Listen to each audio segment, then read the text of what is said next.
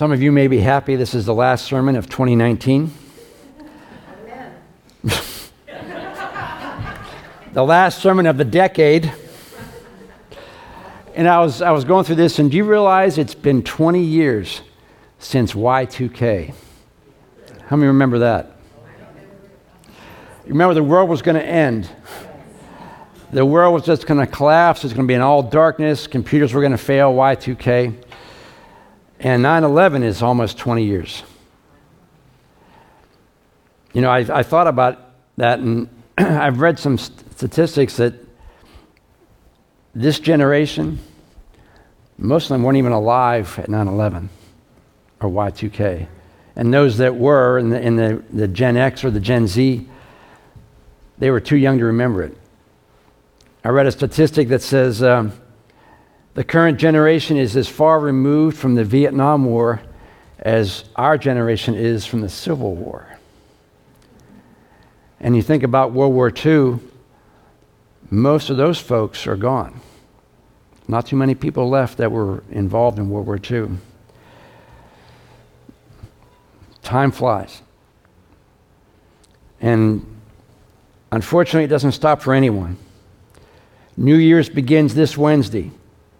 So I guess I have to ask anybody make resolutions? You don't bother anymore? Yeah. How many of you have actually postponed making a resolution until January? You thought, okay, in June, you know, I'm going to stop doing this.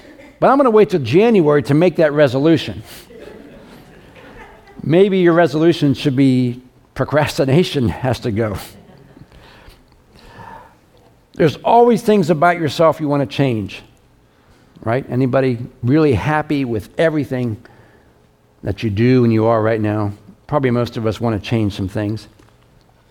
And I believe that God gives us a new year which allows us to maybe start with a clean slate. Forget the previous year. This year is going to be different. How many have said that before? This year is going to be different. And this year winds up being just the same as last year. This year was worse. Well, on Wednesday, New Year starts. Everything's fresh, clean, brand new.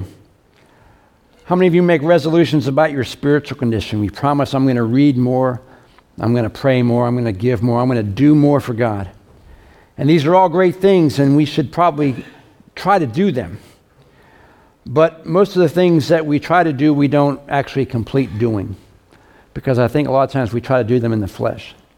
We have this anticipation, we want to do something for God in the natural, and then we've not been prompted by the Spirit to do that. Or we don't allow the Spirit of God to come in and get, energize us to do this. How many remember what our tagline used to be when we first got here? The church's, I guess, statement the Church of New Beginnings. How many remember that? We did that because it, it signified that the church was beginning a lot of new things when we came here. And God wants us to experience a new beginning in our lives as well. You know, this December 16th, we started our 13th year here. I know, right? 13 years. And God has done great things. And this year is almost, it'll be 80 years since the church was started. It's been five years since we had our 75th. But you know what? I think our best years are yet to come. How many agree with that? I want to look at a very familiar chapter in Isaiah. We've probably talked about it before. I know we've mentioned it, I know you've probably read it before yourself. And I want to see what God says to the people of Israel that could also apply to us today. Now, before we start, let's figure out what Isaiah is doing. He is one of the prophets that foretold Israel and Judah that their judgment was coming. Their sinful lifestyle had just been pushed too far, and God says, okay, enough's enough. You're going to be put into exile for 70 years. And he was the one telling them that it was coming. And so we come to chapter 43. Now, we know that Isaiah is writing to all of Judah, the whole country of Judah. But how many know that there's always a remnant in that, that country? Most of them were bad, but he had a small remnant that were still obeying God. But unfortunately, they were going to be swept up with the judgment of everybody else. And so he's writing to them and he puts this verse in to give hope to the people that are going to be swept away who really didn't deserve it. He wants them to know that bad times, even though bad times are coming, the bad times aren't going to last forever, and they should hold on to hope for what God's going to do in the future. And Isaiah, more than any other prophet, showed us the redemptive work of God. He's the one that gave us Isaiah 53 about Jesus. And he's going, going to redeem Israel, redeem the Gentiles. And that was the whole theme of his book. Not only was judgment coming, but redemption was coming as well. And knowing that hardships were coming to sinful Israel, he starts chapter 43 with these verses. He says, But now this is what the Lord says He who created you, O Jacob, he who formed you, O Israel, fear not, for I have redeemed you. I have summoned you by name, you are mine. When you pass through the waters, I will be with you. And when you pass through the rivers, they will not sweep over you. When you walk through the fire, you will not be burned. The flames will not set you ablaze. For I am the Lord your God, the Holy One of Israel, your Savior. And as we mentioned, there was a remnant in Judah who were godly. They did everything that God had told them to do. But since the rest of the nation was so sinful, they were going to be part of the judgment. But he wanted them to know, the, the people that were remnant, that the hardships that are coming are not going to destroy them. They're not going to wash over them. They're not going to drown them. They're not going to burn them up. He's telling them, I'm going to be with you through this judgment time. The rest of the nation, who wasn't even listening to Isaiah at that time, because he's telling them to repent and they're not repenting. So the only people that are really listening to Isaiah are the remnant. So he's telling them that judgment is coming, but he's going to be with them through the hard times. How often does life press in on you so much that you think you're not going to make it? That this this is the worst it's ever going to get. And how many of us have turned to this verse to say, you know what? Even though it's bad, God's not going to let me be overwhelmed by it. We get, we get comfort from these verses in the times of hardship. Then he goes on in chapter 43 with his plans for restoring them after the punishment's over. And these are the verses I want to talk about, about today. Isaiah 43 16 says, This is what the Lord says He who made a way through the sea, a path through the mighty waters, who drew out the chariots and horses, the army and reinforcements together, and there they lay, never to rise again, extinguished, snuffed out like a wick. Forget the former things, do not dwell on the past. See, I'm doing a new thing. Now it springs up. Do you not perceive it? Perceive it. What's he saying? He's telling them the judgment's coming. He's going to be with them through the judgment. He's going to help them endure it. And when the time comes when he restores them, he's going to do something that they haven't seen before. Now, he's reminding them of all the things that he's done for Israel. He parted the Red Sea, drowned the Egyptian soldiers. And I'm thinking, as, as a nation, that's probably one of their defining moments when God delivered them their birth as a nation. They were kind of baptized through that, that Red Sea water. And all throughout the Old Testament, God kept reminding his people of all he's done for them. Every time a prophet comes in to get their attention, he would remind them of everything that God's already done. Why aren't you paying attention to God now? Because of all these blessings he did. And every time they backslid, Israel, God had to refresh their memory. You know, that tells me history is not unimportant. God wants us to remember the things that He has done for us in the past. In fact, when they crossed the Jordan, uh, Joshua told them, Go get some stones out of the river, put them on the bank, make this a memorial so when your kids ask you, What are these stones doing here? you can tell them what God did for you. What's the saying that we've heard before? Those who cannot remember the past are condemned to repeat it. Every church has a history, every church has a past, every Christian has a history and a past. The things that are memorable and important to each one of us. Whenever Christmas comes around, what do you think about? Why? You know, I like modern stuff, but every time Christmas comes around, I have to play the old, old songs. I'm not into like McCartney's version of Christmas and Lennon and all those guys that did Christmas current contemporary, not even contemporary, but new stuff. Not into it. I have to play like Nat King Cole when I got to play, you know, Bing Crosby and all those. Why? Because that's what we remember, right?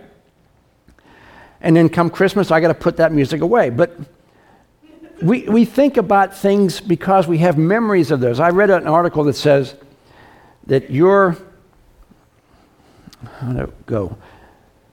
The, the music that forms in you is what was popular when you were young. When you were really into music, whatever was popular at that time is kind of what seals inside of you. I heard Dobson say this once. I've always wondered when people come from different countries to live here and they've been here for a long time, they still have an accent. I always wondered about that. And he said something, it clicked. He says, Your vocal cords after a certain time will begin to harden. And after a certain period, you can't change that because they, they harden, so you're still going to have that accent of how you, how you grew up. And I think that's how it is with, with things that are important to us, things that were popular during the day. And every Christmas, every holiday, we like to reflect on things that have happened over the years. When I get older, as I get older, I, I keep talking to folks my age. Why? Because we have a common history, common things that went on, things we remember, whether it's to us or in general in society, things that were popular during our lifetime. And each generation does the same. Each generation has their own history, their own memories, their own things that are important to them. I mentioned 9 11 before. 9 11 is an event you remember where you were. When Kennedy was shot, you remember where you were. When Bobby Kennedy was shot, you knew where you were. When the Challenger went down, you knew where you were. Things that were, you know, instant in your mind. Things that are important to you. Now, what does God say about that? In verse 18 of Isaiah 43, he says, Forget the former things. Don't dwell on the past. Now, does that mean we forget everything God's done? No. It just means we don't we can't live there. We can't stay there. As much as we wish it could, history will never go backwards. Sometimes you wish it would. Time will never come back. Now, I've been getting into big band music lately. Don't ex- I don't know. I don't know why. But I, I got I have Spotify and I'm listening to, you know, Glenn Miller, Tommy Dorsey. I'm just listening to all that big band stuff and I like that era. I like the 40s and early 50s and but you know what? It ain't coming back. I love the way they designed cars back then. I liked all that stuff that happened, but it's not coming back. No matter how much I want it to, it's not going to be the way it was. And church is no different. Church goes through life changes as it grows. God has done great work in this church in the past almost 80 years, and in every church. And in your life, great things happen but you can't stay there. We've all seen healings and miracles and heard maybe awesome sermons, but you like those, but you can't stay at that particular moment. God says to Israel, Hey, remember those great things I did? Remember the Red Sea and the Egyptian soldiers? Remember that, but you can't stay there. We're moving on. Forget that. Don't dwell on the things of the past. And all he's saying to them is, I'm not going to do it the same way anymore. How many partings did you see after that? Isaiah 43 18 again, forget the former things, don't dwell on the past. See, I am doing a new thing. Now it springs up. Do you not perceive it? Sometimes, in our desire to see God work and do great things, we think He's going to do exactly like He did it before. And seldom does God do the same thing twice or in the same method twice. Our memories are designed not to be a pattern of God's workings, but a catalyst to push us forward to trust God for something even better, even bigger, even different. Now, when God parted the Red Sea, they had never seen that before. First time it ever happened. Right? They thought they were all going to die. They come to the edge. They thought they're going to die. They're going to go back to Egypt. God did something for them that was brand new. They never even conceived that God can do. And they did it. And what was that supposed to do? That was supposed to build their faith for God to do something miraculous in a situation that seemed impossible. Not that God was going to part the water every single time they came to a situation. It was the catalyst just to believe God could do something that in man's eyes is impossible. It wasn't supposed to be a template that God was going to do it the same way every time. You know, I've, and I've sent, mentioned this before. Have you tried to figure out how God can answer your prayer? In the natural, have you tried to sit down and figure out, well, you know, if God can do this and He'll put this together and He'll do this, then I can see it working? How many know it doesn't work, doesn't work that way? If you can figure it out, it's not a miracle. If you know how it's going to work, God's not involved. When God does something and God wants it to be known that it's Him, it is a miracle that is unexplainable. And that's exactly what God wants us to trust Him for. I've mentioned this before. God healed at least three people who were blind. He did not do it the same way twice. Why? Because now we would have books galore how to heal a blind guy in 10 easy steps. Spit on the ground, get the mud, stick in his eye, rub it around, bang, that's how he's going to be healed. Why? Because we use it as a template rather than the fact that God can do a miracle regardless of how he does it. We begin to think that it's the method that God's going to use and not the person or not a miracle. When Isaiah, when Isaiah told them to look for something that was new, he was also foreshadowing the coming of Christ. The Israelites were so steeped in their law, what they knew, the method of keeping the law, everything they did according to the books, they focused on the method. They did not look at the person to whom the method was pointing. They worshiped the method. They worshiped the law. They worshiped doing everything according to what God's word says. And they didn't see that it wasn't about the method, it was about what the method was pointing to. And a lot of times, if we think and we can analyze what God's going to do and we try to do it the same way all the time, we're, we're worshiping the method. We're not trying to focus on what's, what, what's God want to do, not with the method, but with the people that are involved. Isaiah goes on in verse 19 says, I am making a way in the desert and streams in the wasteland.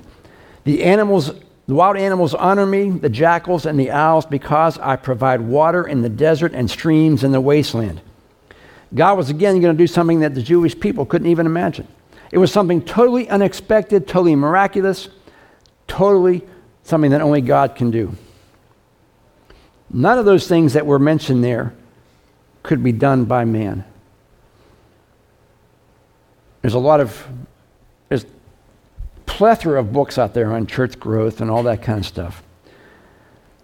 But I read an article the other day, and the, the, the title grabbed me. It says, Pastors, quit trying to grow your church. I'm like, what? I got to read that one. And, and the article basically said that when you put all your effort into doing as a preacher, doing, doing, doing, doing. You're missing out on what God wants to do, not only through other people, but through the Holy Spirit in the church. He says, and the, the article goes on to explain Ephesians, you know, 4, about 411, God gave pastors and teachers to what? To equip the saints to do the work of the ministry.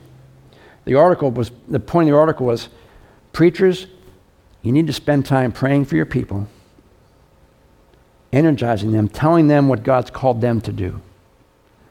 Not do it yourself.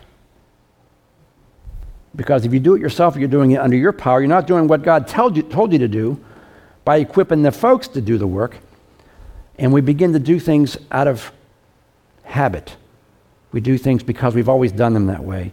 And it worked a, a while ago, and we keep doing it even though they're not working like they used to work. Another article I read was When is it time to kill a ministry? And uh, the gist of the article was well, if it's not doing what it was designed to do and you're not reaching people, maybe it's time to stop it. And not hold on to the ministry so far because you've always done it that way. Now, what was God going to do to them or for them through the situation? After he provided water in the desert for the animals, verse 20 says, To give drink to my people my chosen, the people I formed for myself, that they may proclaim my praise. And what he's saying is learn from the law, learn from God's word. Don't worship or stay there. You know, I'm big on knowing the Bible, right? You all don't know the Bible. But how many know we don't worship the Bible? It's a tool to introduce us to Jesus.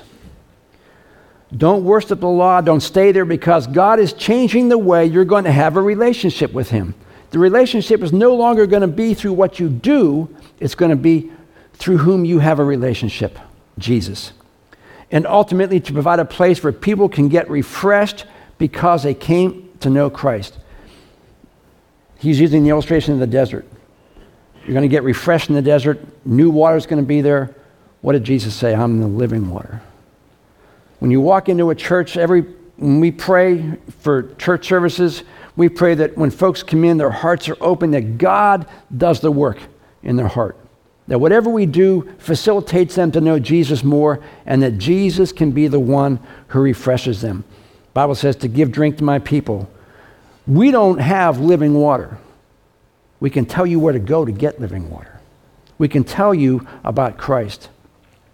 And God uses the miraculous things from the past not as a template, but as a reminder that God still does things that are impossible. God still does miracles. God may do something that we've never expected, never saw coming, but God can do it. And we can't be stuck doing things the way we've always done them. I wrote down here God will do a new thing, something that we cannot even expect, in order that He may be able to share His love with those who need it. I've been praying lately. I'm not a big risk taker, unfortunately. But I'm praying, Lord, what one great thing do you want me to trust you for? What is it? I mean, what thing that is beyond any capability I have, what do you want to trust me to, to do? Step out in faith. Haven't got an answer yet on that. But I'm praying, don't let me just be stuck where I am. And that should be all of our prayers. Don't let me be stuck where we are. What next step do we need to take? We can't stay where we are and expect to move forward. How many have ever been in a, a plane at a gate waiting to taxi out? You're looking out the window, and the plane next to you is moving. And you feel like you're moving. You just, you, but you're not. And a lot of times when we keep doing the same thing, we think we're moving. We think we're advancing God's kingdom, but we're not. It's just that the world keeps getting worse, so we think we're getting better, but we're not. We're staying the same. Sometimes change, how many like change? Love it. Bring it on, right? Change gets uncomfortable because we are comfortable where we are. Here's another tidbit.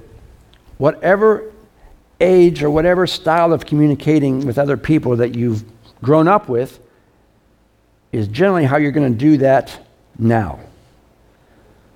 How many of you still have a house phone? One, two, a handful. They're going to be gone not too much longer. Well,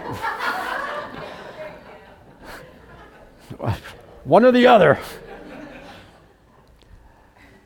But we're comfortable using, and the funniest video I've ever seen was getting a young person to use a rotary phone.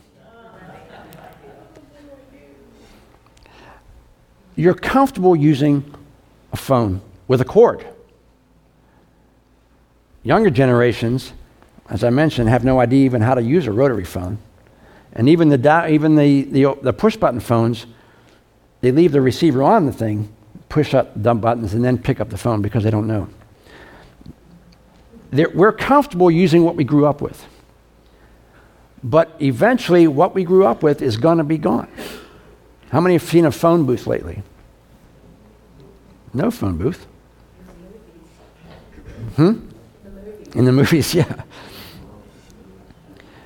If you grew up with rotary phones are gone, phone booths are gone, how many of you actually write letters by hand?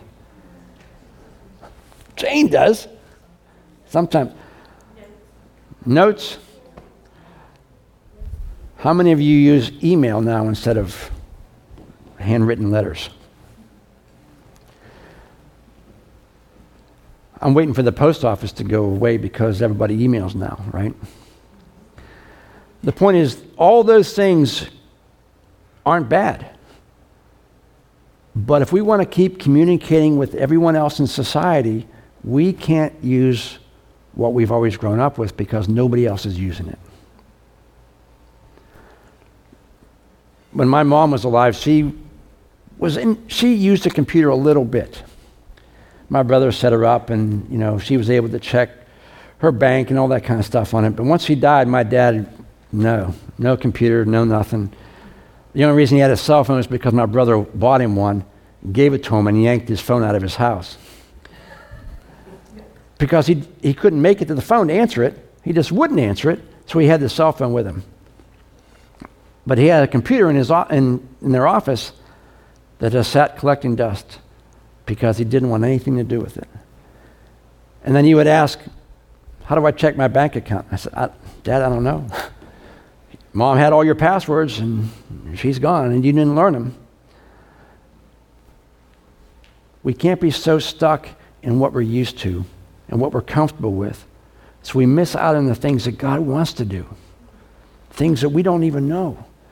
You know, I said before, and someone not original to me said that uh, Facebook is for old people. Is that right? I, that's my youngest, Madison, very rarely uses Facebook. She's on Instagram and Snapchat and all those other ones, you know. But us old people, we got we're okay with Facebook. but every statistic you read about church work, most people who most younger people if you want to reach younger people, they're on those formats. They're on Snapchat, Instagram, whatever those things are. Our job is to learn it. Our job is to learn it, to be a part of it. We can't be so stuck in what is comfortable for us that we miss the opportunity to reach people with the gospel because they don't use what we're using. They don't speak the way we speak. Do you know what that means? We have to speak the way they speak and reach them where they are. Bible says that Jesus went to people where they were. He didn't wait for them to come to him. He could have sat down in a chair outside the temple and just waited. But he didn't. He walked, walked around and he met people. If I ask you what our vision was for Dover Assembly, Dover Assembly eight years ago, would you remember what it was? It's pretty lengthy. If you find an old bulletin somewhere, it'll say this. It says, To provide the Dover area with a church that can present Christ in a contemporary, creative, and caring way in order to produce committed followers whose lives have been made new through a personal relationship with the living God. True, good, wordy, long if someone picks this up and starts reading it, they might stop after the first few words. Oh, that's too long. How many of you get an email that is really long? And you and you like, I'm not reading that whole email. I'm going to get to the end and read the end. So, what we did a couple years ago was we shortened it. How many know what it is? Oh, I was going to ask them if they knew. We basically say the same thing in a much shorter way to get people's attention, bullet points. Connect to God, build people, offering hope. We changed it to be more concise and short and basically say the same thing because people's attention spans are short. People want instant. They like bullet points, they want it quick. And we want to be able to get the truth across in a way that they're going to read it. The vision, the old vision was great, but if no one reads it, what good is it? This new year, 2020, my prayer is that God does a new thing. I don't know what it is. Something that is so outlandish, so unexpected, so impossible that everyone knows about it. And you know what I think that is? I used to think it was, you know, something miraculous that happened in a service. But what I really think it is, is people getting saved, lives being changed. Not just a prayer and they go back to the way they were, but I mean, when you pray and you leave, your life is changed. That's the biggest miracle that can happen. Because what happens is, what happens when you got saved? What was the first thing you did? You couldn't wait to tell everybody about it. Man, what God did for me, how He changed me, and people knew the difference in your life. From being over here to being totally different. And your life was just a, a testimony, just walking around. I remember my brothers, I was at my grandfather's funeral. I just got saved. And you know, word spread throughout my family that I got saved, and it was my mother read the letter and she's like, what, what, are you doing? So I'm at the funeral, and I'm sitting down, and my brother comes up to me, he says, he said, swear. I said, what? He said, come on, swear, cuss, say something. I said, nah, because I had a bad mouth. I said, nah, I can't do that. And he jumped up, he said, I knew it, I knew it, something was different about you. What's wrong with you? The point is, they saw something different. And to this day, I still have an inroad to talk to them a little bit about that. People should see a radical difference in your life when you become a Christian. And it shouldn't end after the, the honeymoon period of being a new Christian wears off.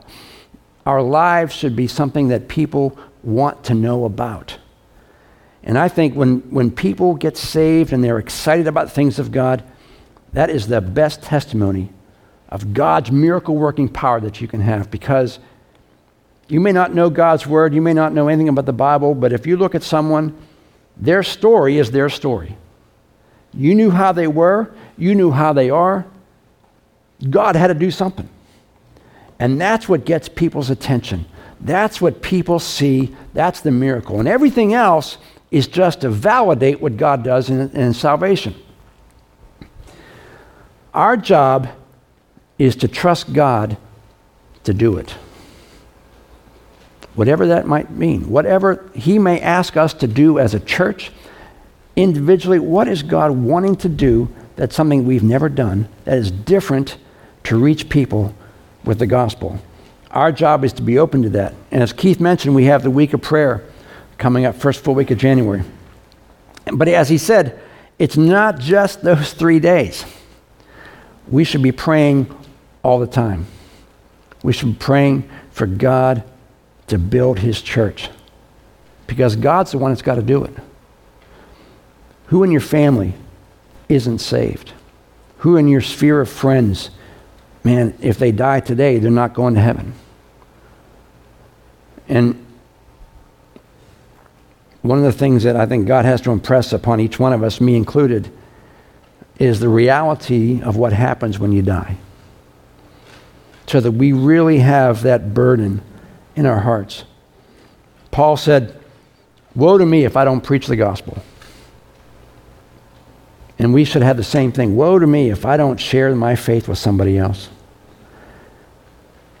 Because if I don't tell someone something that may save them, not only from an eternal torture, but something that can benefit their life today, really, can I call myself their friend? if I don't tell them what I already know. James Kennedy, I'll close with this. Is that really 11:30? Man, I'm going to keep you till noon because that's what you paid for.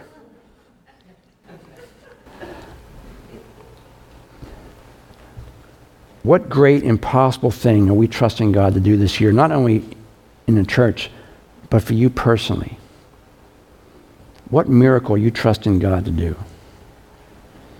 God's still in the miracle working business, right? We talked about that a couple weeks ago.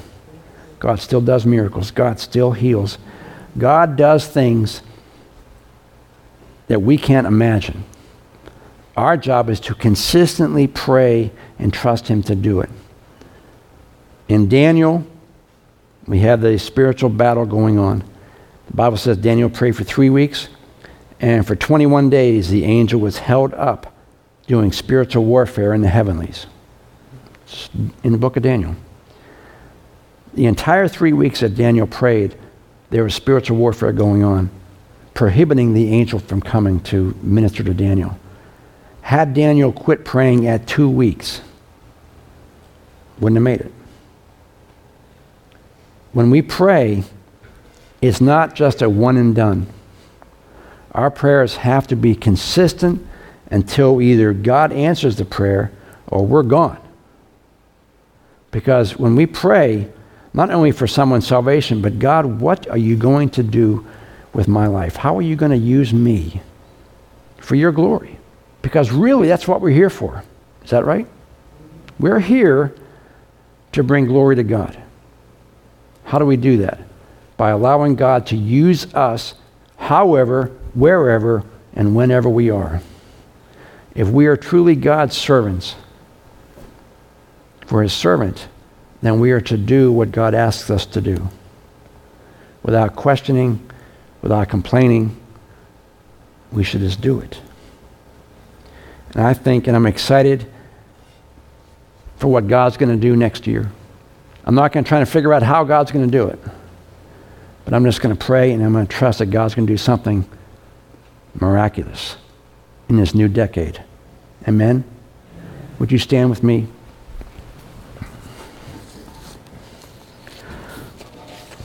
My wife is going to be so upset